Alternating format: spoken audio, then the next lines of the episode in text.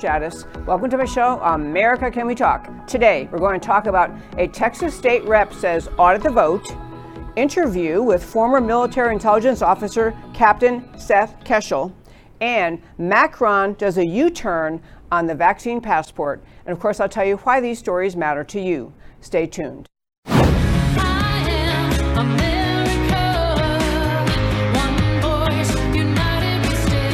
Debbie Georgatos, host of America Can We Talk, is an author, attorney, and political analyst whose mission is to inspire the American political conversation about preserving liberty in the best country on earth.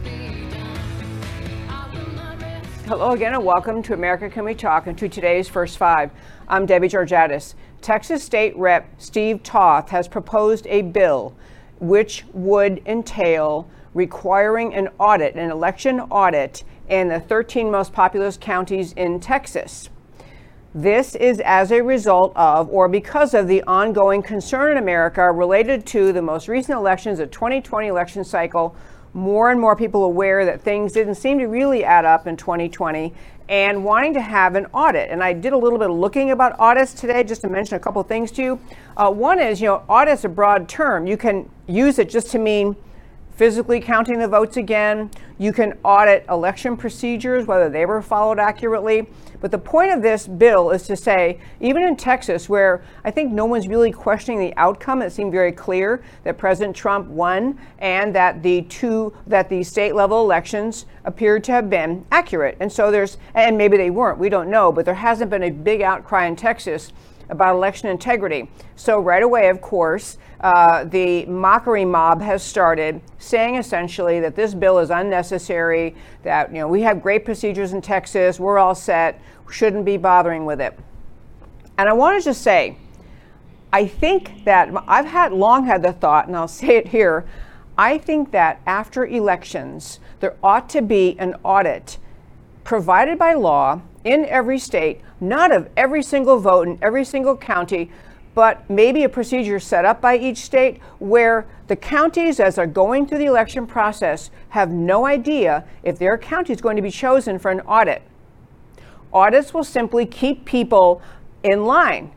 The counting procedures, whether procedures were followed with respect to whatever it is, showing ID, permitting people to vote when they weren't registered or permitting them to vote several times. All the things that, that we, we know go wrong, just have an audit in the back of everyone's minds ahead of time that says, you know what, this could happen. Now, Macron's bill, the, excuse me, the, uh, the bill that Steve Toth has in Texas, already, as I mentioned, the mockery mob is starting. Some people claiming, well, the bill is calling for beginning to, uh, starting this audit no later, or yeah, by November of this year and completing it by February of next year. And people pointing out, well, you know, we actually need the machines for the next election cycle. We can't hold them. You know, you can adjust the details, you can fix those issues, you can change the timing, you can order longer holding on to paper ballot records, you can change procedures to get to the point where you can have an audit that's doable in Texas and everywhere every year. And the reason I think this is so important is because because of what occurred in the 2020 election cycle, there is a widespread mistrust among the American people about whether or not our election procedures are accurate, whether they are honest. There was recent polling, uh, and it was actually interesting to see it isn't just Republicans who aren't very sure about the election outcome in 2020. Uh, they are. I mean, there is still a majority of Republicans who say they believe that the presidency, that Joe Biden, is sitting in the White House because of election fraud. That's still a majority of Republicans think that. And more broadly, there are even, it's not a majority, but it's a significant plurality of independents think the same idea. They're concerned about the elections. Even some relatively small percent of Democrats say there was something wrong in the 2020 elections. We had a lot of damage to the election system in, in America in 2020. And the idea of just saying one way to do this, one way to correct this, is to have a more open and transparent process. If you listen to my show very often, you know that we've talked a great deal about the elections of 2020.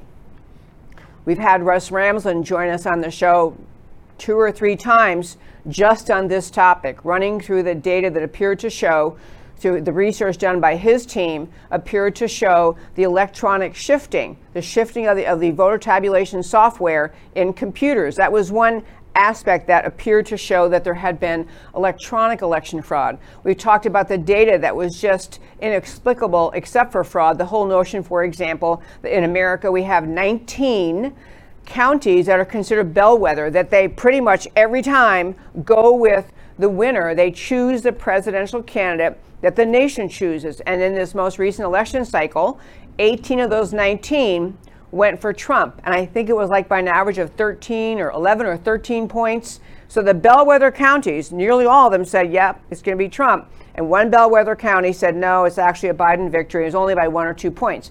Point of it was many, many, many indicia that you can look at cause reasonably well informed people, reasonable and well informed people to question the accuracy, the validity of the elections of 2020. Not to mention the just kind of pedestrian observations. If you look at the size crowds that President Trump could draw, you know, announcing two days ahead of time he'd like to come for a rally, and no one was actually coming to listen to President Biden uh, anywhere he went. And so there are just common sense indicia. There are people, the evidence Mike Lindell has been putting out. We've been talking about that extensively, the data packets that appear to show flipping. And so, in wrapping up the first five, I'll say there is, is really a wonderful idea for state legislators to say we're going to do as much as we can to help the American public become trustful again in the election process. Help the American public understand that we have safeguards in place and that we are watching, and, and as I'm advocating, and we're going to have audits afterward so we can actually look at what occurred and everyone engaged in, in uh, implementing the elections, the administrators down to election judges and uh, the clerks and everybody else, poll watchers, knows that you just may be where an audit is going to occur. This will go a long way. So that's the end of my first five. Where I'm, I'm very, very, I'm proud of Steve Toth. Actually, I want one, one other point about this. The mockery mob has been on, you know, high alert since the elections of 2020, not just claiming that there was no election fraud or very little election fraud, so therefore no reason to be talking about it. But they've also engaged in the tactic leftists use on issue after issue after issue after issue, which is the mocking and ridicule and scorn heaped on anyone who dares to challenge whatever the left's narrative is on any subject. The left tells you what truth is, and you're supposed to just go along with them on a wide variety of issues. Election fraud has been a big one like that. The uh, and the social media companies. You know, on this show, we've had my show taken down by YouTube. I don't even know how many times, and punished and suspended for a week. All of that because of discussing, of even having a conversation about whether or not there was election fraud that may have impacted the outcome of the 2020 election. So social media helped shut down the conversation. The uh, broader, more broadly speaking, left-wing media in the country, the Democrat Party, everyone's saying stop talking about that. In fact, they're saying it so much it kind of makes you want to talk about it because you understand there's some concern. It's kind of like that old adage about, you know, you know you're over the target when you're taking fire. When you're discussing a subject the left wants you to stop talking about, you're probably right. But wrap up the first five by saying this is a vital thing for people in America to demand of their elected officials to do what they can, not just to assure election integrity, but to give the public, the American people, a vehicle to understand, to review, a transparent vehicle to, so they themselves can understand that election fraud did not occur. And this, my very fine friends, is today's first five. Today we have in studio Seth Keshel. He's joining us to talk about a whole other avenue or aspect related to election fraud. And I want to just give you the briefest description of it because um, I think it'll help as we uh, get into talking with him about what he knows about. The gist of what he does he's a very mathematical guy, analytical guy, can keep numbers in his head, and he talk, he's essentially looking at voter registration data. For example, and here in Texas, we don't register by party, so it's maybe a little bit harder. We just have you know, we can only tell the, the uh, party affiliation of any voter because of which primary they chose to vote in. We don't have registered Democrat, registered Republican, but many states do. So he looks at voter registration data and trends the outcome of, tr- of changes in voter registration, therefore, you know, playing out in the, the next elections and compares that data. He has a distinction, and I think this is going to be accurate. I'll ask him in a moment as he joins us. I believe he has a distinction that he actually called the 2016 elections using the data he studies. He called the 20 election, um, 2016 election well before it happened for Donald Trump. Well, that would be one of the few people in all of America who did that, but using his analytical mind, his mathematical ability, and his willingness to dive deep into numbers, he called the 2016 election. And right now, what he's going to talk to us about is looking at the voting pattern, the trends in registration, whether or not what he's looked at, in fact, he does say this, what he is uncovering about 2020 is further evidence of election fraud. So please help me welcome the show. We have Seth Keshel. Hello, sir. Thank you, Debbie. Thanks for having me on. I'm so glad you're here. Did I get in the ballpark of accurate in describing what it is you do in terms of coming up with election data? You did. Now, if you ask my uh, loyal Telegram followers, uh, we continually get a lot of new questions and similar questions. But look, data is uh, comes in many forms. I look at what we would call open source information, open source intelligence. It's a key discipline in military intelligence, and one of the things that uh, is important and often overlooked is stuff that you can find on a Secretary of State website, stuff that you could find in a newspaper. And 70% of what enemy forces overseas know about U.S. forces comes from Facebook. Soldiers taking pictures in front of chow halls gives distance from a from a dining facility and where attacks can be uh, launched um, 70% of the information they find in open places. So many people are going through the weeds for all sorts of stuff when most of the time the history is right in front of you. All the trends are in front of you. In states that we're going to talk about, like Pennsylvania and Michigan, um, the trends are very obvious. Pennsylvania registers its voters by party. So you mentioned that most Republicans believe the election was determined by election fraud. You have about 30% of Democrats, if you look at the Rasmussen poll, which is much higher than what the Hill put out, and 40% of independents. And really, if people would look at this data um, with open eyes, you would see the Electoral College absolutely belong to Donald Trump on election night. That's how I get into. So just to be clear, what you just said, this Rasmussen polling is saying 30% of Democrats, 40% of independents, and over half of Republicans, somewhere between 58 to 62 percent, 75 percent, 75 believe the election outcome was not accurate, that Biden didn't win. Correct, 51 percent overall and which is up 4% from the time of the election. So this is not trending. If we want to talk about trends, that's not going in the right direction for the current administration. Well, not and for the people trying to silence the discussion, it's not going in the right direction. Yeah, no. people want to know. Okay, so just basically describe. You look at data, and, and I love, but I should have mentioned introducing you. So, our, our uh, guest today is actually great with numbers and analytics, and he did actually, we're not going to go into the long history, but he did baseball statistics and you know baseball statistics in, uh, for Ole Miss, uh, uh, baseball analytics, and you know you hear those things. My husband and sons will be watching games, and you'll hear this, you know, impossibly detailed spewing of data about you know how often a left-handed hitter hit on, Tuesday and what was raining, whatever it is. I mean, major, major statistical orientation of baseball. But so you you have this skill in your head, long-time skill. You did military intelligence. Tell us basically how you got to the conclusion in 2016 ahead of the election that Trump was going to win? The media actually tipped that off. So, polling, I, I, don't do polls. There's a couple people in the industry that are honest people. One of them, who I will shout out, is the People's Pundit, Richard Baris.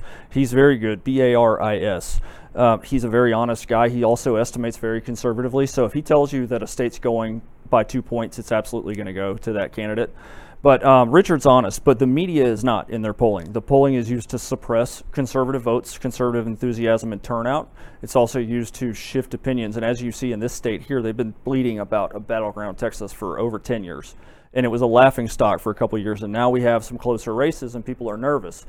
But um, when you look at these numbers, the media tipped off Ohio in 2016. They said that Trump was going to carry Ohio, and they said by four points. So my rule of thumb on polls is if a mainstream poll says it's good for a Republican, then he's going to win. And not only is he going to win by four, he's going to win by more than that. So I started going to the drawing board with Trump in Ohio by four, which means seven or eight points. And going back through history, where is Pennsylvania and Michigan in relation to Ohio? And it showed me that Pennsylvania and Michigan would be in the Trump column. And now all the trends since 2016, especially in Pennsylvania, which is the canary in the coal mine, indicates that Trump carried Pennsylvania by probably at least 6%, which I put out on the War Room yesterday, over 400,000 votes. It was a tremendous beating. Okay, let's. Pennsylvania is a great place to start. You are saying that Pennsylvania, according to your analysis of the data, Trump won it by what did you say, 400,000 votes? Over 400,000. That's a conservative estimate, and about six plus percent, six to eight percent. Okay, how did you get to that? Well, we have some graphics I believe you're going to show the audience, but there's a, and it's a sampling of four counties. But Pennsylvania, for registration data, it has a Democrat plurality registration. So these are old school, FDR gave my granddad his first pair of boots kind of Democrats, not your West Coast ones, not your Austin ones. So these began in 2008. I like to call it the peak of the Democrats in the industrial Midwest, aka the Rust Belt, where Obama grabbed up all the unions, he grabbed up soft Republicans, he grabbed up independents, minority votes with record percentages, and also eight years of a Republican administration, which finished very poorly um, at his back. So a tailwind and a, a landslide election in PA. And ever since that, it's been downhill. Mitt Romney did not captivate the conservative grassroots, nor did he pull away the working class, but Democrat membership dropped beginning in 2012. Okay, so in Pennsylvania, uh, uh, you're talking about the, the uh, amazing success actually of Obama in 2008. Obama gets Pennsylvania for that collection of voters you just described. And then, just to be sure I'm understanding, so you're saying after that time, the registration or support in Pennsylvania for Democrats was starting to go down? It did, and it only moved 1% in favor of Republicans in voter registration, and it was not because Romney added to the voter pool for Republicans. It was because the Democrats collapsed. That became um, evident in about 2010. The Tea Party came around, and you had more populism, which pulls in the working classes. Yeah. By 2012, uh, Romney had cut the margin of defeat in Pennsylvania in half. He lost the state by five. And then from 12 to 16, you saw a very large registration move towards the GOP, and it was all because of Trump, working class appeal. And you had a 3% shift in registration pro GOP and minus Democrat, and Trump f- moved the state six points, flipped it. So 60 counties trended more Republican in registrations, and then 62 went more Republican in the vote. So here in the last four years, if I'm honestly going to forecast that Trump would give back Pennsylvania, that he would lose Pennsylvania, because Obama lost two states that he won in 08 in his reelection. If Trump's giving back Pennsylvania, you're going to see the registration data go back towards the Democrats. And instead, it went another three points to Republicans at a 21 to 1 ratio of net new voters 242,000 new Republicans and only 12,000 net new Democrats. First of all, as a small aside, I'm astonished the numbers you can keep in your head. When you were interviewed by this professor, David Clements, he made one of the funniest comments, which was people who aren't good with numbers go to law school. He's right. I mean, I'm, I'm impressed. And it's a great thing. So, uh, you know, you gave me some slides we can put up. Are you talking about like York County? Is that a good one to put up to start? Does that help? York County is a great county. Okay, uh, and so- that, that interview with the professor was uh, was a very successful interview uh, that convinced a lot of people to start looking into this. So, Oh, it was a wonderful interview. I, I mean, actually took, I have like a 10 page, 12 pages of notes I took. Anyway, so tell us what we're looking at. Our, our listeners are seeing this. York County, Pennsylvania. What are we looking at? 67 counties in Pennsylvania. So this was not a Philadelphia centric operation. Rudy Giuliani focuses a lot on Philadelphia, but Philadelphia did not have enough paper in that county to flip the election in Pennsylvania. You remember the numbers that Trump was piling up on election night, right? Oh, yeah. Seven, eight hundred thousand votes up in Pennsylvania most of the night. And there's 66 other counties. And they're not nearly as heavy as Philadelphia is, not even Allegheny, which is Pittsburgh. York County is uh, bread and butter Trump demographic. It's always been pretty good Republican turf, but in 2012, 2016, it continued to trend. So look at these numbers. You have the election in 2008, which was a peak for the Democrats, even though Obama lost that county. What we're looking at here is the dots on the bar, on the line graphs, are vote totals, red being Republican, blue being Democrat and you have the trajectories going to 2012, 16, and 20. You see with the blue line a loss of membership in Democratic registrations brought about a loss of votes. So population growth is a key thing. This is why it's a lot harder to analyze Texas because I call Texas a horse race state in which both parties should be expected to gain votes, like Florida. But in York County, you had a loss in Democrat membership, a slight gain in Republican membership, and the margin between the two parties became greater. So now this county is more valuable for the Republican nominee, and that year it was Romney. Then you see the massive gap form in 2016 where Trump goes up substantially in York County and Democrats drop. So, why are they dropping that fast and why are Republicans gaining that fast? If the population growth is limited, 3% is basically childbirth. That is not people moving for tech jobs mm-hmm. like to Austin or people moving in for any sort of industry because the reason this area trended so heavily towards towards uh, populism, conservative populism in this case, is because of the trade deals that brought about Donald Trump. Yeah. And what we see here in uh, 2020, York County underwent another 3% move towards the Republican Party in registration, and that came with a loss of registered Democrats.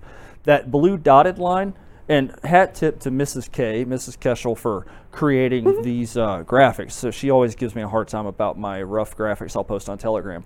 But um, the dotted line is the trajectory of where the Democrat vote was headed, down to about 63,000 votes. Instead, what we see here is a massive Trump increase in votes, and then tailing behind him and completely reversing the trend that is very obvious through the trends of where the Democrats have lost the working class. You have Biden eating up about 25,000 votes of defeat margin that are not there. This is simply one county. This is 25,000 votes in a state that was def- decided by 80,000 votes. Okay, so to summarize very quickly, I, I'm sorry, Matt, one more time, put that up there just so I can make a hope intelligent comment. Your basic point in this is in this uh, red being Republican, blue being Democrat, and the dotted line is showing what the trajectory should have been based on registration for the outcome of the 2020 election. So the end of the dotted line is where Biden should have ended up, but he ended up where the blue line shoots up, indicating that he got more votes than logic would suggest, even at the same time that um, same time that Trump is, is shooting way up. Exactly. And the reason Trump shoots up by such a tremendous number, you can look at the vote gains between McCain and Romney. They're not substantial really anywhere in Pennsylvania until Donald Trump comes around. And the reason they're substantial, Macomb County, Michigan's another one that's going to blow people away. But um, the reason Trump shot up so fast is because he's converting old school two time Obama voters. The reason he flipped these states was because of Obama voters. And they Oh, yeah. continue to come to his side. So if they're going to the Trump camp and they're not registering new Democrats and the population growth is minimal or none or even negative in a lot of these cases, you don't even have these people on the rolls to be putting votes in like that. Okay, I want to be sure. I want to talk big trends in a moment, but I like focusing on because this this is really helpful. I say I'm not great with numbers. I also think visuals help a lot of people to stare at something like that versus just hearing numbers. So, is it Butler County or Luzerne, either one of those better ones, or Westmoreland? Which we, They're all they're all fine. Let's go to Luzerne real quick. Luzerne? Yeah, thanks. So Luzerne County is another example. So this county trended another 7% more Republican in registrations since Trump won it in 2016. Luzerne happens to be a very important county because it's gone to the winner of Pennsylvania's electoral votes every year since 1936 without fail, regardless of party. So whoever carries this county carries Pennsylvania. Now, Be- Bellwether County. Uh, a bell- right, it's a state bellwether county. So bellwethers can break, and they do sometimes, and there were some that broke in 2016. And by the way, all numbers I have suggest that Trump did carry Clallam County, Washington. He would have had 19 out of 19 bellwethers perfect since 1980. But Luzerne, if a Republican carries Luzerne County in that time span, he's never failed to carry Michigan either. Pennsylvania and Michigan have the exact same voter profiles and trends. So Luzerne County, you see Trump with a, a solid vote gain here in 2020 with a seven-point Republican registration edge. Yet Biden making up all those votes there made up about 20,000 votes by my estimates based on the trajectory. 1.1% growth is almost nothing. So these numbers are they're shaving Wait, what does the 1.1 refer to? 1.1% population growth in the last 10 years Population growth of the state. of that county. of that county, sorry, that county, yeah. And so again, in this county, uh, you, I, I mean, just I, I want people to be able to walk away with a you know a three-point bullet point summary. What did this guy say that convinces me? Because your basic premise is all the data you've looked at across the country, county by county by county, is that Trump won in many counties and won many states that were given that were awarded to Biden. And your evidence of it is the comparison of voter registration trends versus outcomes. Like the outcome did not parallel or did was not did not correlate with the voter registration trends. Correct. And population growth is key. So, like I mentioned in Texas, it's a bit difficult to peg where Williamson County's vote total should wind up. We have massive population growth. You can make an assumption that both parties should be gaining votes. Counties like this, it's obvious. And these trends are go they go back further than 2008. The reason I start with 2008 is because it shows the mountaintop first, Obama at the peak. For the Dems. Correct. Yeah. And then gradually, and this is not stopped, per the same registration data that we've seen from 08 to 12 and 12 to 16, the working classes continue to leave the Democratic Party. Only seven counties in Pennsylvania in the last four years trended more Democrat in registrations than than uh, than Republican, and most of those are in Philadelphia area and the suburbs. Philadelphia County actually trended Republican in registration. Okay, so you have, I mean, to be really clear, you've gone through, I mean, you, you, we, you sent me very few slides, they're great, they're really helpful graphics. In Pennsylvania, as an example, have you looked at every county or maybe a tenth of the counties? Every county in Pennsylvania I've analyzed, I found three that trended clean. Very small rural counties that had a, and this doesn't mean that they were completely clean. It just means the trends were clean. So if I'm showing you the trends violate the the almost physical laws nearly of these voter registration. These are very accurate indicators, and a lot of the people that forecast world events and financial issues, they actually look at indicators like voter registration rather than polls. Uh, the, the slide for Macomb County, Michigan is really telling as well if we want to jump to Michigan. Okay. Macomb yep. County, this is the home of the Reagan Democrats. Remember Ronald Reagan, and speaking of Richard Baris, he called Trump's performance in the Midwest on election night before the shenanigans began, he called it a Reagan performance in the Midwest because that's exactly what it was. Here is Macomb County. Macomb County is a big county, over 800,000 population. But look at the left, you only have 3.9% population growth, which is pretty much childbirth. You don't have factories moving in there, you don't have uh, big tech. So, this is a, a county that is impacted big time by the bad trade deals that Trump promised to reverse. And you can see the same exact pattern we saw in Pennsylvania. This is a Bush County from 04 when he actually came close to carrying Michigan. And then in 08, Obama took the county solidly. Because look, you see the mountaintop there. This this timeline's back to 2004. Yep. And then the same trend. The Democrats lose membership and they lose participation, but because Romney was what he was, no appeal to the working class, no conviction, no principles. Yeah. Very no, low. Not killed much of anybody, but go ahead. I don't think much of Mitt Romney, but you have a 4,000 vote gain in 2012, so that is very little crossover. But you go into 2016, look at the tremendous switch. Yep. Right, this because of population growth, because it's not there, and because we're undergoing what's called a coalition shift. There are reverse coalition shifts. There's some counties becoming more Democrat, in which they've. You can look at Northern Virginia, for instance, where Trump now has way fewer votes than Bush had 16 years ago. There. Well, the Washington right. D.C. bureaucrats, right. but mm-hmm. that's a Democrat. Uh, that's a coalition shift in favor of Democrats. But if you look back at um, Macomb County, so Trump gained 34,000 votes off of Romney off of Romney's total, and Clinton lost 33,000 off of Obama's reelection total, almost a one for one switch. That is because you had two time Obama voters in this region that, that put Trump in office. And now this year, we have a record high Republican vote gain in Macomb County of 40,000 votes. The blue line is really severe here. The dotted blue line suggests that Biden's total would be around 140 to 145,000. And Trump is up 40,000, but instead what we got was Biden 48,000 over Clinton. So that is a gap of 70 to 90,000 votes more than I would have forecasted for Biden in this county. And this is 154,000 vote margin in Michigan statewide. So in Michigan, this is a good example.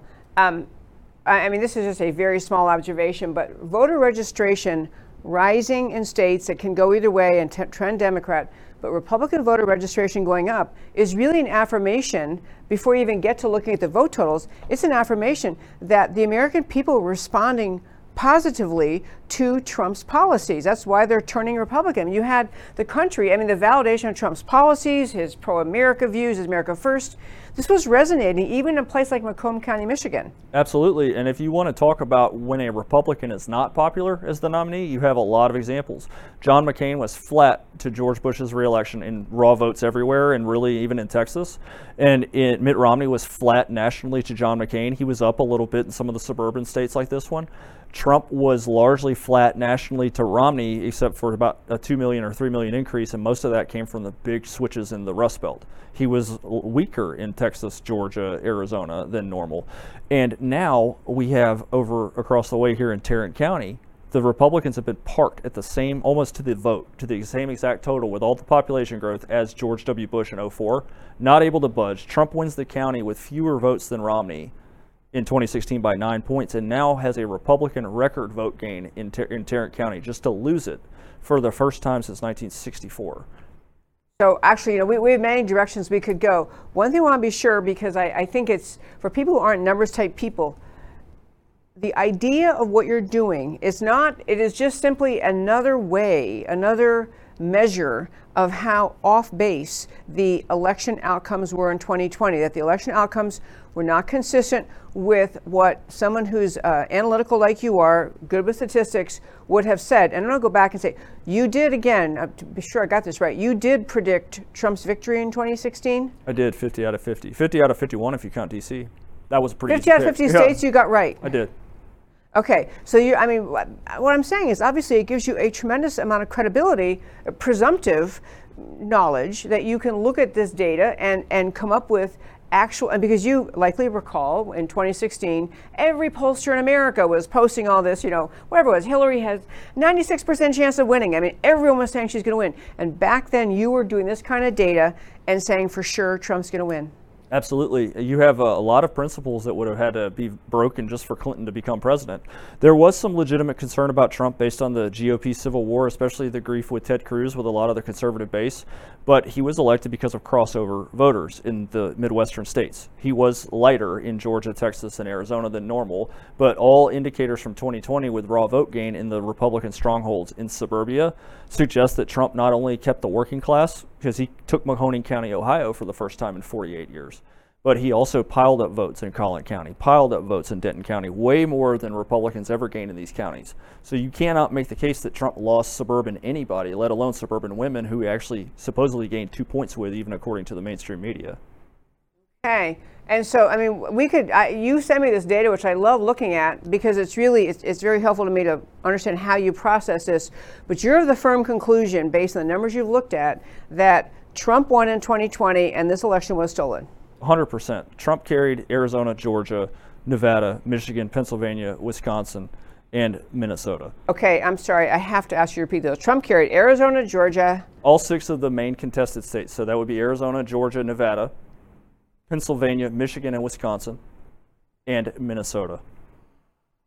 He carried Minnesota. Yes. Oh, I have a soft spot in my heart for Minnesota. So there's anyway. a there's a tweet that's still out there. The internet keeps stuff, right? So Keith Ellison, the Attorney General of Minnesota, at four o'clock on Election Day, came out with a tweet and said he didn't have the votes in Minnesota to defeat Donald Trump.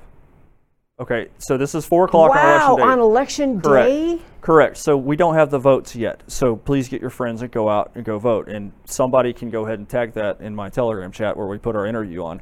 But that's out there. So you don't put a, a tweet out like that just to have the state wind up seven plus percent for Biden, which is the same Obama Romney territory where the GOP wouldn't even contest that state.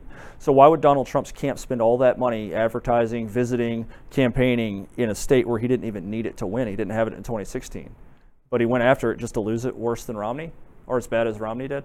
I have a These hard are, time with so, that. I mean, I, I'm so thrilled that, Trump, and I actually, everything you're saying, it just validates or correlates with a common sense observation so many people had. America was on fire, it was doing well, Trump was doing, was bringing policies to the fore that people wanted. Okay, so I want to ask you, you mentioned before we started about Maricopa County, and I will tell you, I have been following Maricopa County and I hear these little hints coming out. There are more mail in ballots counted that weren't reflected in the mail out portion. So, what do you know about Maricopa County? I do know that it's one of the most historically strong Republican counties in this country. The Democrats have not carried that county since 1948. So 1948. Harry, 1948. Okay. So Harry Truman carried Maricopa County in 48, and since Truman carried the state of Arizona, it's only been blue one other time. Clinton's reelection. That was the state, not the county. Even Dole won Maricopa County when he lost Arizona. Trump in 2016, this is a lot like our neighbors across the way in Tarrant County. Trump had fewer votes than Mitt Romney did in Maricopa County in 2016, but still won the county by over 3%. Fewer than Romney, but still won it. Correct. Okay. So he had fewer votes than Romney in 2016 and still won the county by 3%. This year, Trump decided to go for a Republican record vote gain from the previous election in this county by 248,000 new net votes only to lose the county for the first time in 72 years. I don't know how much reality you need to suspend to buy that one. Well, I mean, the current audit ongoing. I mean, I guess the um, cyber ninjas have wrapped up what they're doing now. The state senate's looking at it. I'm not sure what, where the status is, but do you know anything else about what they have uncovered? They're not done. That was an, an update. It seems like something that was pushed to the front to make sure that this doesn't get obstructed by the mainstream media or anyone else trying to squash nationwide audits. Because as you may know from the War Room, there are many, well, I mean, there's tens of thousands of people that are highly active pushing for audits all over the place. I've only found two states so far out about half the country that look to have trended clean with absolutely almost zero issues. But um, you have a ton of people going after audits nationwide. So they're not done. Um, I'm not sure what left is in their scope, but they had substantial issues that they presented before the Arizona Senate. So it is very clear. Um, one of the things that people don't ask much that I ask is an adverb question is how much. So, like one reason people aren't paying attention to Texas, which needs an audit, or North Carolina, which needs an audit, is it's red on the map, so we're going to leave it alone. The same thing. Most of those counties out in the rural Pennsylvania are still red, so that's what you see, but you don't see the dots and the lines and how much. Um, in Arizona, it's a 10,500 vote gap between Biden and Trump. The outcome, alleged outcome of 2020. Correct. So if one half of 1% of the 2.1 million certified ballots are either not present at all or illegitimately cast, then you have a different result statewide. And this is this would be the first confirmed wrongly awarded state and electoral college decision ever since we had a first contested election in 1796. Okay, so say in Arizona, which it does. I mean, I on election night, everyone watched. I, I don't know what. I mean, Fox was the one called Arizona really early, very bizarre, and a lot of people were saying, "Wait a minute, that's awful early to be calling that." Actually, do you have any thoughts about that? Why would Fox do that? Fox News was part of this operation. So Fox News had to be the one to call Arizona prematurely. So even if Arizona legitimately went to Biden, you can't make a call with 1% of the vote counted on a state decided by 10,000 Yes. votes with any sort of knowledge that it was going to go for him. You might be able to call Massachusetts before the, you know, before right before right as the polls close, but a state like Arizona with its history, okay, and with Trump's record performance also. So why did that have to happen? You had Trump uh, Trump had 204 electoral votes going into election night, and that includes Ohio and Iowa, which were not ever in play. Texas, which he pulled, and Georgia. Yes, and I, I did say Georgia, and there's a good reason, and you'll find out that in the coming months. But that's 204. And then if you go in order of easiest to hardest, you have North Carolina, which he wound up getting by one point, which it should have been a lot more than that. And then you have Florida, that takes you to 219 and then 248. Then if you get Arizona, which is the most difficult of those three, according to most numbers I've seen, that's 259. And as that was going on, the numbers coming in from Pennsylvania, Michigan, and Wisconsin were blowout territory. For Trump. Correct. So you had to make Arizona a must win for Biden at that point, with North Carolina and Florida going for Trump. And if Arizona goes to Trump, then everybody's eyes are on Pennsylvania, Michigan, and Wisconsin all night long because it's an election night victory on the spot for Trump. So there's a circuit breaker thrown into action on Arizona. Fox News calls it. Why them? 70% of Trump's base is watching Fox News coverage, not any other station's coverage, because they've been kind of hoodwinked into watching that coverage. But um, the circuit breaker called in Arizona, that puts people to bed with the idea hey, it's not going to be called tonight. They stopped the count in all these other states. And I remember well because I could not sleep at 3:40 in the morning, getting up, uh, going to the bathroom, thinking about getting up, put some coffee on, and I'm looking online and I see Michigan and Wisconsin are dumping votes out of Wayne County, Dane County, Milwaukee County. I mean, adding in alleged mail-in ballots. Say Correct. dumping votes. dumping votes. Yes, there was a dump in Wisconsin at 3:42 a.m. 168,000 ballots, and they went 85% for Biden. That sounds plausible. Correct. So, and in a state decided by less than 21,000 votes. Gosh. Okay, so you're up during election night and you're recognizing. So three states where you really the votes are being dumped are. Tell me again the. Michigan and Wisconsin were taken on the morning of November the 4th.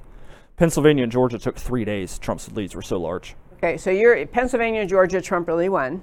Absolutely. Yeah. Actually, what do you know about the Georgia audit? I actually just interviewed Jody Hice uh, a few, last two weeks ago or something, uh, and talking about the election audit that's ongoing there. And I think it appears that clearly Trump won Georgia. Do you know anything about that? I do. Um, so I've had a talk recently with a well known Texas Republican who will debate me on this, and that's fine. Honestly, if I were to be wrong, this one in a, a, a haystack chance that I was wrong, it's a good thing for America because we have clean election systems. I'm positive, like at least with this electoral college result, I'm not wrong. So if I'm right, then we have to get this thing right. So, you know, the argument would be made, well, the Democrats registered voters and turned voters out. Well, I have history I prefer to look to, you know, and, and basic margins in counties and the way the counties trend. There's only about five or six different types of counties in America and the way they trend politically. The ones in Michigan and Pennsylvania and Wisconsin are all alike, where the Republicans are going up, and if they're going up, Democrats have no other opportunity to be stable or going down. But with Georgia, you had um, Obama at 1.8 million votes in his reelection. He lost the state by by five points to John McCain. Then he lost 70,000 votes. He was a weak incumbent. He lost 70,000 votes, and then you had Clinton gain 100,000 votes. So ba- really, they're barely up after eight years over Obama 08 with Clinton. And this is with a horse race state that's growing in population, and Atlanta is becoming a big thing. Georgia, the exurban Atlanta counties plus the rural areas, the strategy for Republicans to win is all those way more than Metro Atlanta for the Democrats' Republican win. What you see in Georgia, though, now is after a 104,000 vote uh, swath where the Democrats resided in for eight years, you have a Biden gain of almost 600,000 votes just out of nowhere, with Trump with the 373 gain in Georgia, which is and he only he only gained 11,000 off of Romney four years before, won the state comfortably, one month after the Billy Bush tape dropped. So if you're really going to alienate the suburban vote, that would have been a good time to do it. Biden did not campaign in Georgia. Richard Baris said it was a laughing stock. The Atlanta Journal Constitution had a seven-point Trump race. Remember my law about Republicans leading in polls? Yeah. So um, my number suggests Trump's margin in Georgia was about what it showed on election night when the New York Times had the needle at 98% for Georgia, with Trump up by over 300,000. Okay, I want to. So again, to go back, the total number of states you think Trump actually won in 2020. Do you know the total number of states you think he won? I've got the 32, so the seven I gave you plus the 25 that he officially has on the books right now. Okay, and where uh, would that get him electoral college votes? What would that get him in electoral college? Uh, that would go for 316. So Minnesota adding 10 votes. So a very healthy healthy electoral yeah, college victory. So 315 if you back off that one electoral vote in Nebraska, which also is something that's kind of at large that we're uh, going to need a little bit of digging into. Okay, I'm, I'm so impressed by your uh, your numbers and ability to retain them and, and contrast. It's fabulous. You sent me these other. Do we need to talk about these? Because otherwise, I want to ask you about working, who you're working with, and all that. But sure. Why don't we put up that presidential trend map? That's a good one, just for people to have a base understanding. U.S. Yeah. Of our elections. All right. So this is a this is the presidential trends map like I said, it's almost like Newton's laws of physics. An object in motion is going to continue in motion until yes, until stopped, basically, until reversed. So politics are the same way.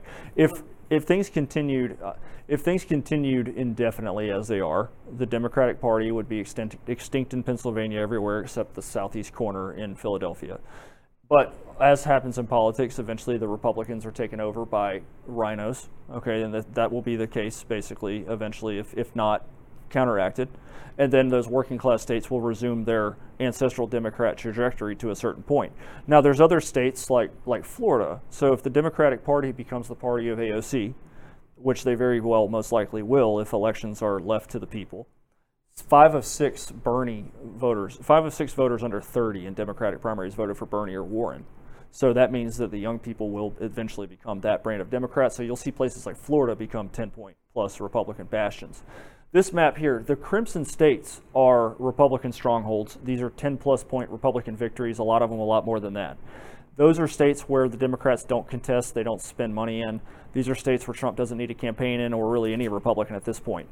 The same is true of those dark blue states. Those are Democrat strongholds that are not contested states. Now, some of them, as we are finding for decades, may have a lot of irregularities and issues that make them that blue. But um, that's not really the point right now. The middle shades, that middle shade of blue, you see Colorado and Virginia, those are states that are increasing, those are getting stronger for Democrats, increasing Democrat. Colorado is based on registration trend. That's, a, that's political science to me.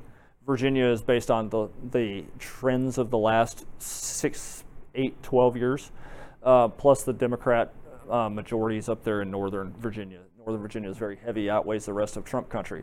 And then you have two states like that, North Carolina and Florida, that are increasing in Republican voter registration trends. So there's your documented open source political science. That's why North Carolina to me is an extreme anomaly for this election and is causing a lot of issues with voters there. Then you have the light states. The light blue states are states that are tightening for the Democrats. Nevada and New Mexico in particular have registration trends going towards the Republican Party. What accounts for that in those two states? You have a pretty strong contingent of Hispanic voters who are attracted to conservative populism. They're not attracted to tax cut republicanism. They're attracted to security, education, uh, a better economy, and uh, really, like you believe it or not, a lot of these Hispanic voters they favor Trump's immigration proposals because that's going to provide better economic opportunity for them Completely as well. Completely believe that, yeah. And of course, if you look at Texas, he trended South Texas plus El Paso very heavily Republican, which makes the losses in margin everywhere else much more uh, curious. And then you have the light red states. Those are states that are tightening for Republicans potentially. Um, we don't know how much because of the, the obvious statistical issues we have in the country right now. But those are states thought to be in the next decade that are not going to be blowout cakewalk Republican states. So those are states where you're not going to have 10 plus point, or maybe you got that in Texas, but not in Arizona and Georgia.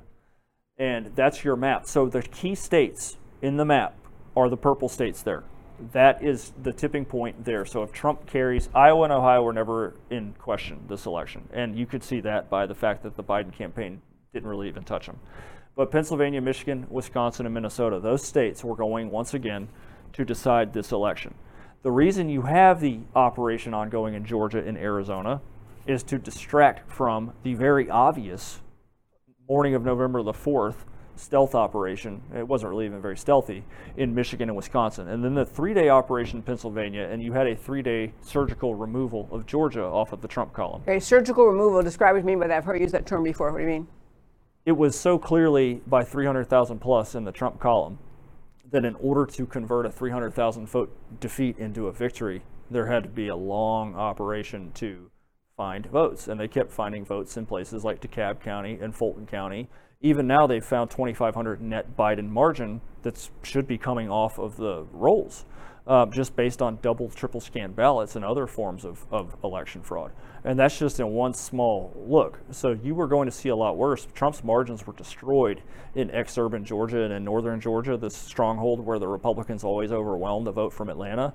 That's going to come out. Okay. Surgical removal. I, I, love that term. Okay, so you have been extraordinary. I meant to mention at the start of the show, you have been posting charts and graphs and links to articles on Telegram.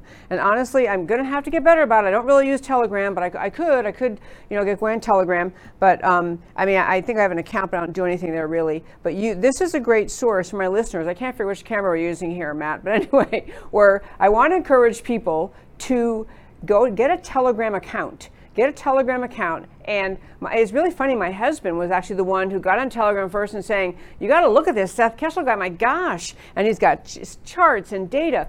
Because what happens is the issue of election fraud and the elections of 2020 is so emotional. Many people arguing, "Can you just shut up? It's over. We have to move on. Come on, we got to move on. Stop talking about it."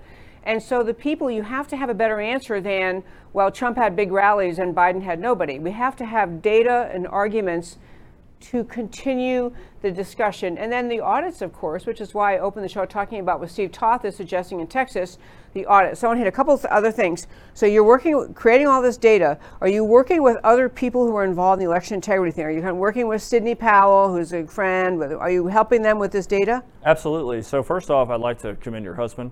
We tall people, we uh, we yes, you're both six six. That's right. so we, we both we both think alike. So um, hat tip to your husband. Um, with the the other um, information here, we can I could show people at least five reasons right off the top of my head why Trump won the election that has nothing to do with any specific swing state. You know, there's been four presidents not elected, not reelected since 1912 when we began primaries, and all of them had 73% or less of the primary vote. So if you have a mortally wounded incumbent president in a primary, they're not going to be reelected. Well, Trump had 94% in the primaries. Reagan had 98%. So I think Trump's was the second highest in the primary era for a Republican. Which that's just one reason. But um, am I working with anybody? Yes. Um, we have these America First audits. So I'd like to.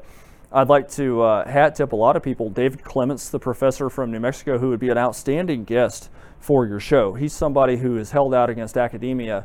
Um, they've been trying to cancel him for as long as you can cancel somebody, and he's held on, kind of like one of those beetles that won't go down your sink when you try to put the put the water on. okay, so that's, yeah. that's David. Um, he also does an outstanding Lin Wood impersonation, and he puts mine to shame.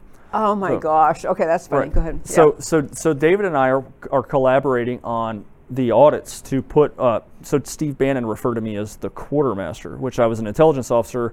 Uh, quartermaster is not really the most fancy branch, but equipping these groups because we can't one person can't do it all and, right. and, i'm not saying i'm even capable of doing it all but i can go with this 30000 foot view with this knowledge of history and trends and equip people and show you out of over 3000 counties like here's the ones where you're wasting your time in you know, it's a waste of time to go after Detroit. A waste of time to audit these right. particular counties. Okay. Correct. You know, if you're in a Republican state, like even like Texas, it would be a waste of time to try to even look at Travis County based on who governs that area locally. But if Texas were to do a statewide audit like Representative Toth has proposed, then all that would get fronted.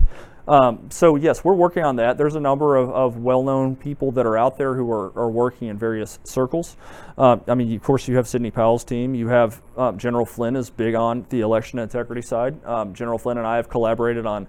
In fact, we have an article that's supposed to be coming out pretty soon, which is aimed at the 20% or so of the people that can still be persuaded of this. And that is why I don't jump up and down and, and, and scream various things. Like I present the information and I let it speak for itself.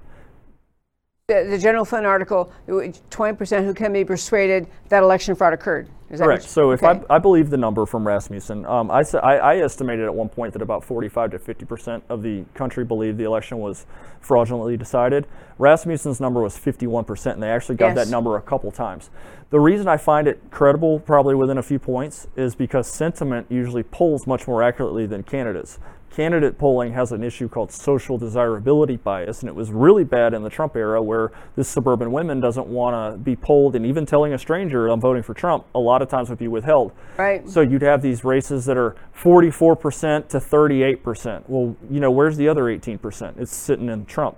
But they're, you know, that's why the polls are the way they are. But sentiment, you can run down to Austin right now, and I bet you that two thirds of the people are good with the Second Amendment.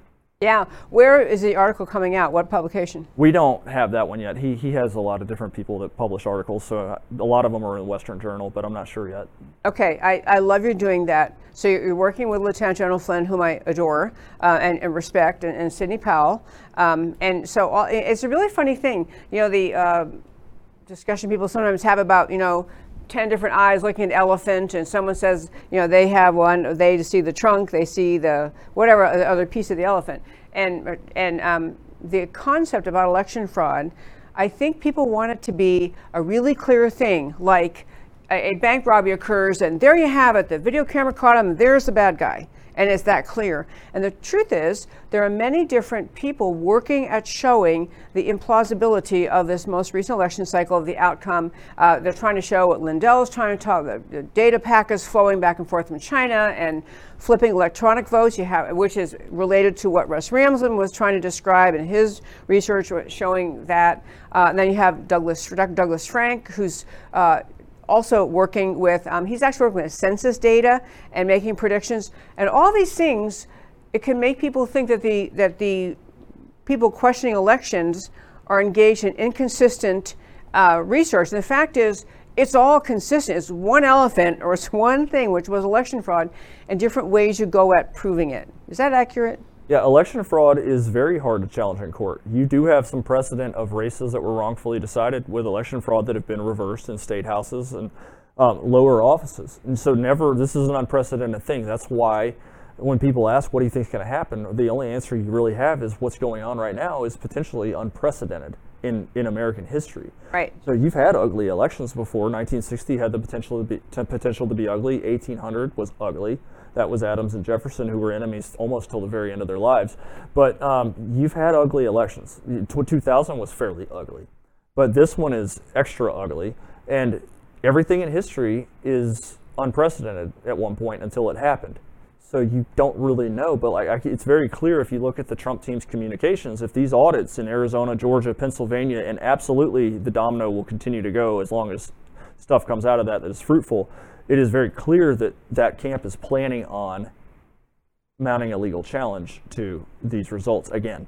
So um, the, the, Trump camp. Correct. Yes, yeah. very clear. Like he's well, saying things like you got to take the diamonds back. Well, why would you say that if you were just going to let this roll?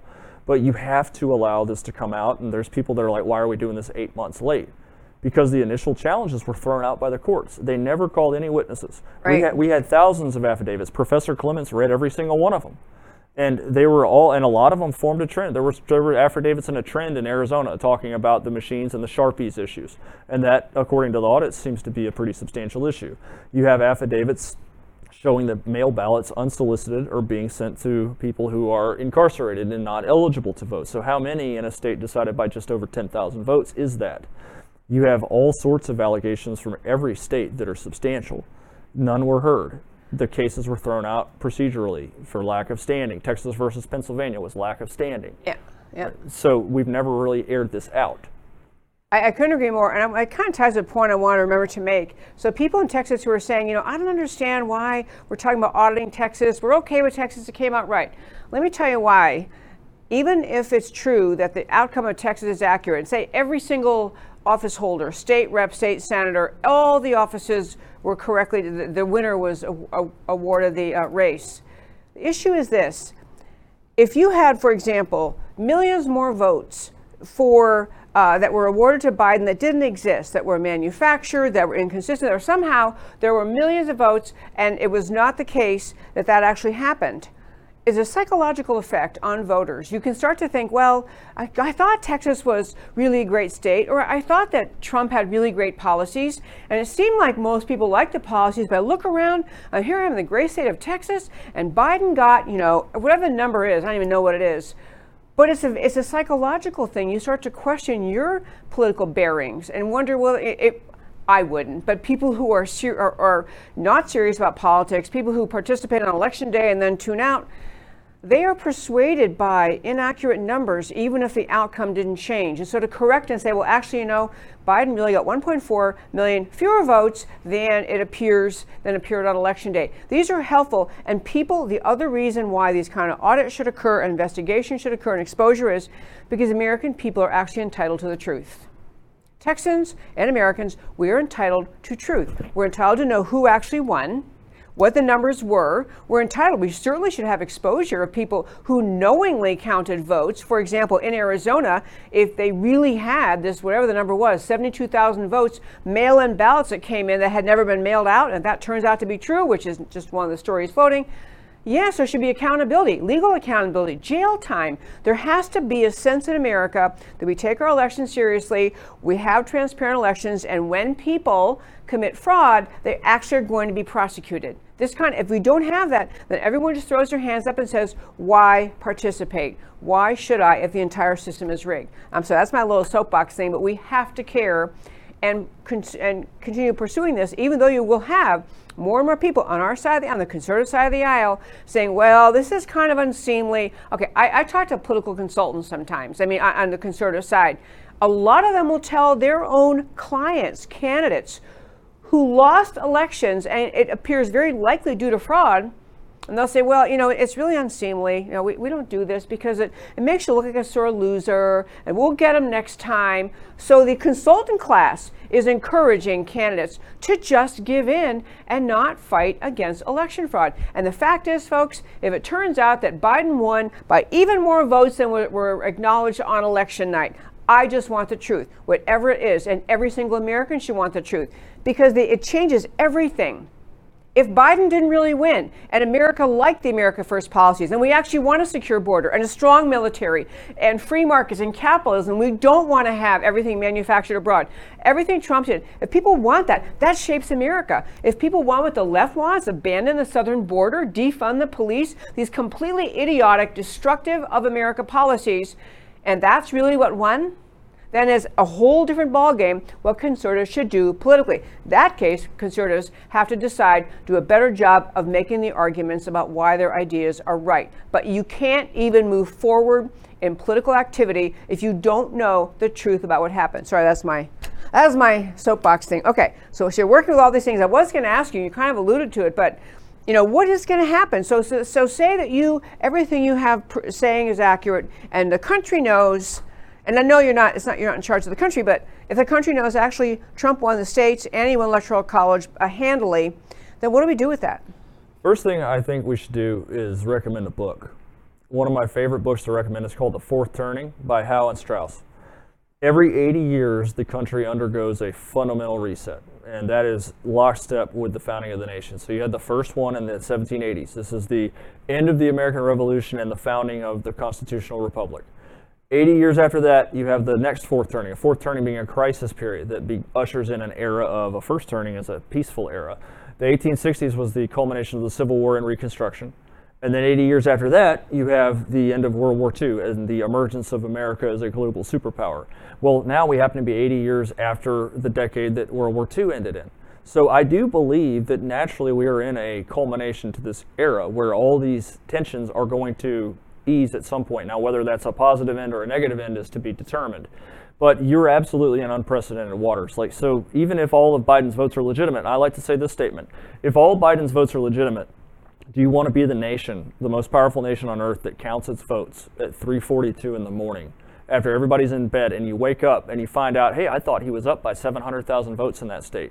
Of course, they had the narrative. Bloomberg put an article out that called a red mirage for Trump on election night as they've got COVID worked out to gram all these absentee ballots down everybody's right. throat. So that's that's the first point. But where do I see it going? If Arizona and Georgia gush out what appears to be in the statistical numbers. So here's what I am. I'm the guy that you get your thumb pricked at the doctor and the doctor runs your lab values and comes back and says, hey, Debbie, you've got this one value that's way elevated. It doesn't mean you have this disorder, but we should evaluate you for it. That's where I am. So I see this, um, basically, I see the 600 pound guy, and I'm telling everybody on the ground to go find the soda and the donuts, so to speak. right. So that's where we're at with this. But, um, you know, if the numbers come out from Arizona and Georgia or Pennsylvania, you're going to go from 51% of the country who has issues with this election or outright believes it was rigged to two thirds of the country. Right. I mean, a super majority of this country. And you cannot have a republic that will stand or last long term with people who don't trust the system of addressing your issues with the government. Because that's how we have lasted for so long, is because we've believed in our system of self governance. And if that is taken away from you, then you no longer have America. Exactly. You have something, but it's not the constitutionally founded republic. I often say you have America or not America. I mean, it's, it's one or the other. Okay, uh, I could talk to you for two hours, but I believe we're about out of time. Uh, first of all, thank you for coming. If I didn't cover anything you really want to get out today, now's your chance. Anything else you really wish we had covered? Yes, I think everybody that's watching this who finds these numbers credible, that's what I want to be. I'll talk with anybody about this. Um, every state rep I've shown these numbers to, state senators, anyone that I've gone over stuff remotely with, um, they've been convinced of the issues with the trends and the numbers. Um, I want everybody that cares about this to get involved. Okay, no more sitting on the couch. No more sitting around hoping that somebody else fixes your issues. No more worrying about cancel culture. Okay, they can cancel people, but if you're willing to live on your knees for a pension, your pension is going to be useless if this entire com- if this entire country comes to be governed like the state of California. Your pension, especially military pensions, law enforcement pensions, are going to be stripped to pay for illegal immigration, to pay for climate change, to pay for reparations, you name it. So that is not an excuse to sit around and be quiet. So if everybody's involved, and that can be as simple as getting to your school board meetings, getting into your city council meetings, keeping an eye on what's going on, because the Clinton machine went into the cities and undermined all the city governments. Now you have every almost every major city in America is a gushing cesspool of left-wing thought, and that doesn't really represent most people when you go around and start talking with folks. Great idea. Actually, it's a great segue to my last point. I'm going to, or my next uh, topic, which is about what's happened in France. They got 114,000 people in the streets, and the president Macron just said, you know, on second thought, we're going to back off on this COVID passport. We'll get to that in a moment. Seth Keshel, this was so informative. Again, people want to follow you. They should go mainly to Telegram. Yeah, I'm thinking about doing away with my Twitter account. I'm suppressed by at least 20 times on Twitter. Um, even my follower count doesn't grow, so I find it kind of a fruitless platform. So my Telegram handle is at real s Keshel, K E S H E L. So uh, welcoming new followers. At real. Yep. S Keshel, K E S H E L. S Keshel, at real S Keshel. Okay, we should have had that up in your chyron. We'll get that up later. At real S Keshel. Yep, on Telegram. Okay, on Telegram, and honestly, that's a really, really great source. And it is really the one that's now not being censored as the other um, social media giants are censoring at their other platforms. Well, so. and it's great. It's great for collaboration, group work, uh, rooms, video chats, audio chats, and dropping files. You can just load files, Excel sheets, anything you want on there. It's a, it's an outstanding platform. Okay, Seth Keshel, I cannot thank you. No, thank you so much for coming in. Appreciate thank you. you. I enjoyed it. Okay.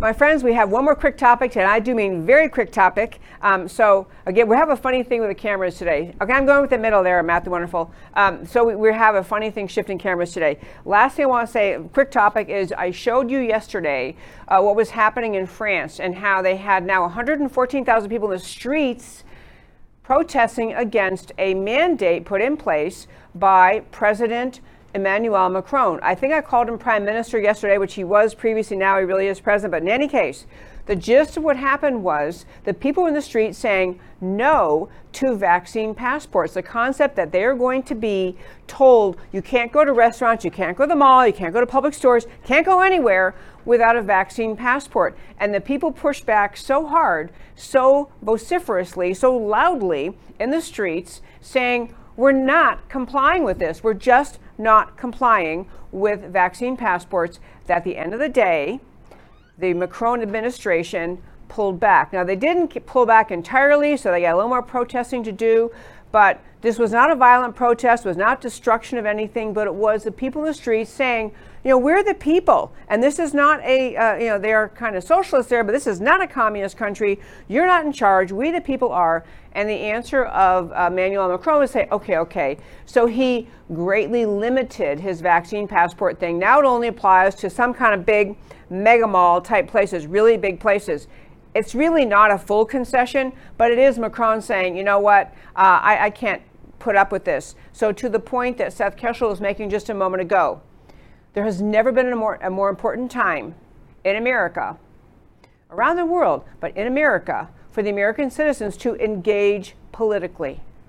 It is great to sit at home and follow the news and read articles online and discuss at the dinner table, hey, you know, this is really bad. Did you know this or that? You got to engage. It does not mean you have to necessarily run for office, although you should take a look at some of the, the uh, resumes of people who win seats on city council, on school boards, for mayors. You, many of you, have the resume uh, at least as strong as many people who actually win office.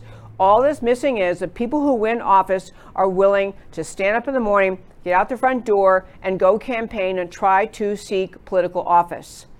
But in this world today, in America, you have the left stridently determined to shut down all conversation about election fraud. That's why the show cannot go out on YouTube this show today because it would be taken down. I would get my, I don't even know how many strikes I have with YouTube, but this show would be taken down and the, uh, we, the effort I'm making to get the word out to you would be crushed. So we have to go to new platforms. You have to get comfortable using new platforms. Use Rumble. I mean, I like when you watch my show at my website, americacanwetalk.org. americacanwetalk.org. Go to my website, watch the show there. Also put the show out afterward on Rumble it's out on Right Side Broadcasting. It's on Parler, and the new t- the the new uh, platform, or not that new anymore, but fairly new platform that Seth Keshel uses so successfully is Telegram. On Telegram, you can put something up, you can put a URL link, say, "Hey, check this out."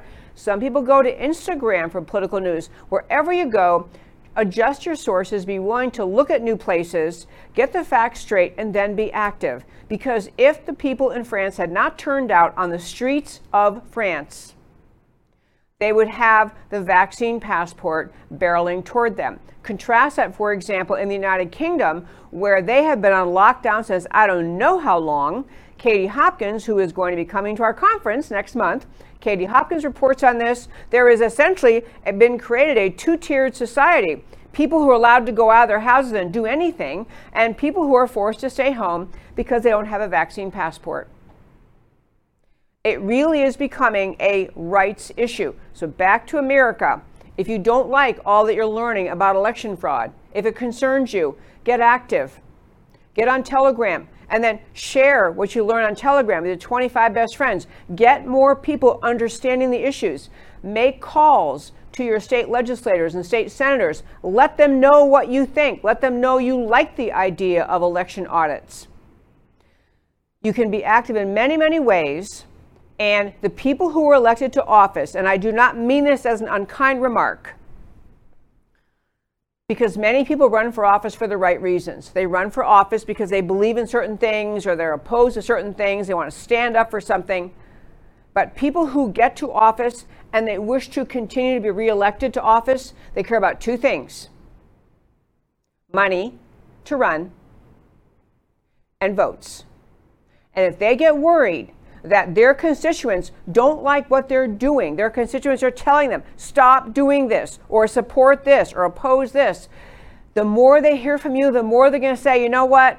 I kind of don't want to support this, but I don't want to lose my position, so I'm going to support it. This is what you need to do. You and everyone else who cares about this precious country. Get on board, get active, get in the fight. I close the show every day by telling you why the stories we talked about today matter to you. So we started first thing today. We started with uh, talking about this Texas State Rep uh, Steve Toth has introduced a bill. Uh, it's House Bill 241, and it's calling for an audit of the election in Texas's 13 most populous counties. The mockery mob has already started. Uh, why have an audit when no one's questioning the results? It's too late for an audit. We need the machines for the next election. All sorts of reasons they're putting out there. Even if the bill doesn't precisely exactly uh, set out a, po- a procedure that they can use to do this audit, the concept is saying we're going to have an audit and you're going to listen to us, uh, you people in the um, government. We're going to have an audit. The people want one. The people want to have the, the results of this election audited. They want to know the truth tell them that they can fix the details in the bill. They can fix the details. They need you to tell them that you want that. Okay, so today in America, at least one third of adults believe that Joe Biden won due to election fraud, uh, including, as you were hearing from Seth Keshel, 33% of Democrats understand this. Trust in our system is an all time low. An audit can include checking both vote count and a review of whether procedures were followed. America Can We Talk proposal have audits in every state after every election, with the areas to be audited randomly selected after the election is over. Adjust the rules about how long data is kept. Machines are accessible. To accommodate this, we can accommodate this. We have to make it the law. Why would any honest election official or political party oppose this? And on the Macron U turn, on, on the vaccine passport and why it matters, just since yesterday, French President Emmanuel Macron reversed course on his vaccine passport policy. Now it applies only in very large malls, leaves small shopping areas and restaurants free from the policy. It's not a full reversal, but it's a start. Macron's draconian rule was reversed because the people spoke up. Literally, crowds in excess of 114,000 people, which is a lot in France, showed up in the streets to oppose Macron's vac pass order. UK is now entering a medical apartheid phase where unvaccinated will remain a de facto lockdown, and Canada is now requiring vaccine passports.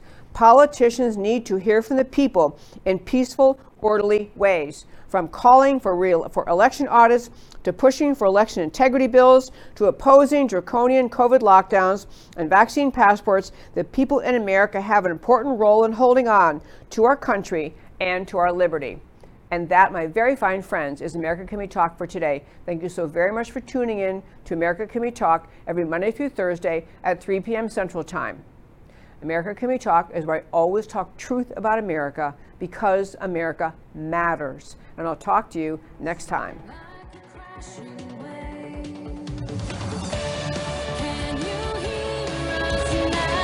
America Can We Talk? Truth about America.